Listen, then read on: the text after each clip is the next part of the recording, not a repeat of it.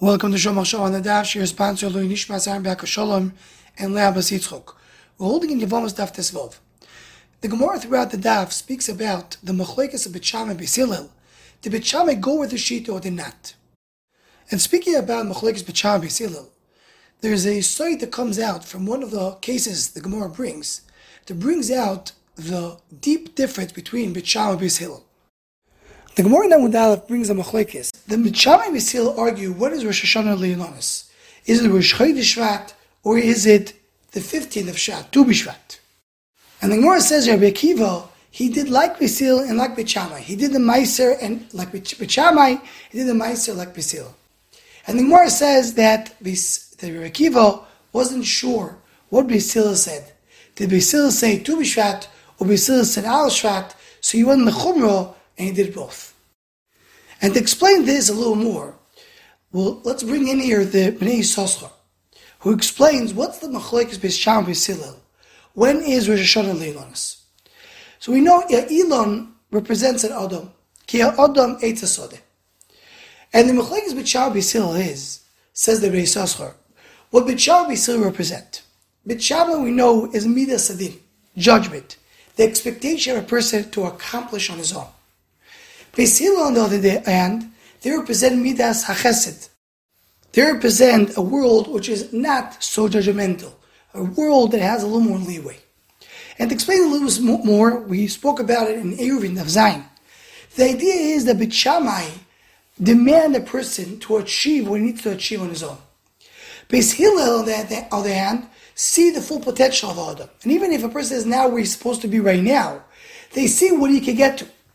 As the Risascha says, the classic example is when the that guy came to Shammai and said, "Teach me the whole Torah," and Shammai threw him away.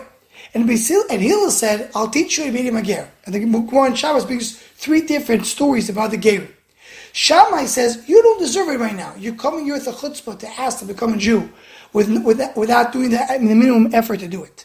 And Hillel says the full potential he's going to reach to, even though he's not there right now. So he gives him a little leeway, he gives him a little more room to get there. Says the Beis Hoschar, the beginning of the month, Aleph represents when the moon is small, when we didn't, you didn't really achieve anything we were supposed to achieve. But the 15th of the month is when the moon is full. That's the full achievement.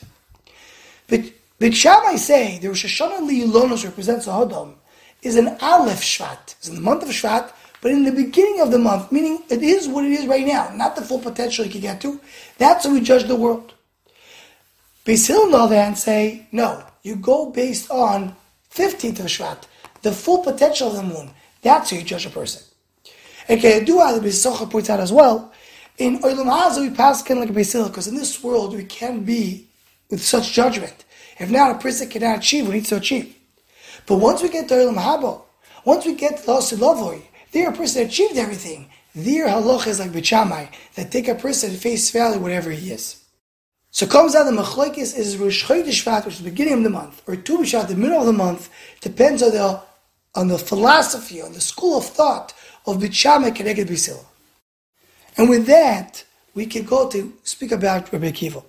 Because Kayadua, as it's explained in the Goin and in Tzaddik, Rabbi Akiva is a combination of both a chesed and a din. And one hand, Rebbe Kiva is reaching potentials nobody reached. He's a person that at the age of 40 went to learn, and he got that leeway to reach the highest levels possible. He's the one who's Doirish Kisiri Oisios. He's the one who's able to reach places in Torah that even Moshe Rabbeinu wasn't able to reach according to Pshat of the Gemara. On the other hand, Rebbe Kiva is judge of this world in the worst way possible almost what's brought down, at least a chacham in the Gemara, how much he suffered. So in this world, he has that leeway, that midas achesed on one hand, and on the other hand, he has the midas adin. It's a combination of both. So Rabbi Akiva is the one who's suffik. He's not sure. Do we go with Shvat or with Tu B'Shvat? And therefore, he does both. He belongs to both aspects. Anyone want to join the Shomachshava email list to WhatsApp group, please email shomachshava at gmail.com.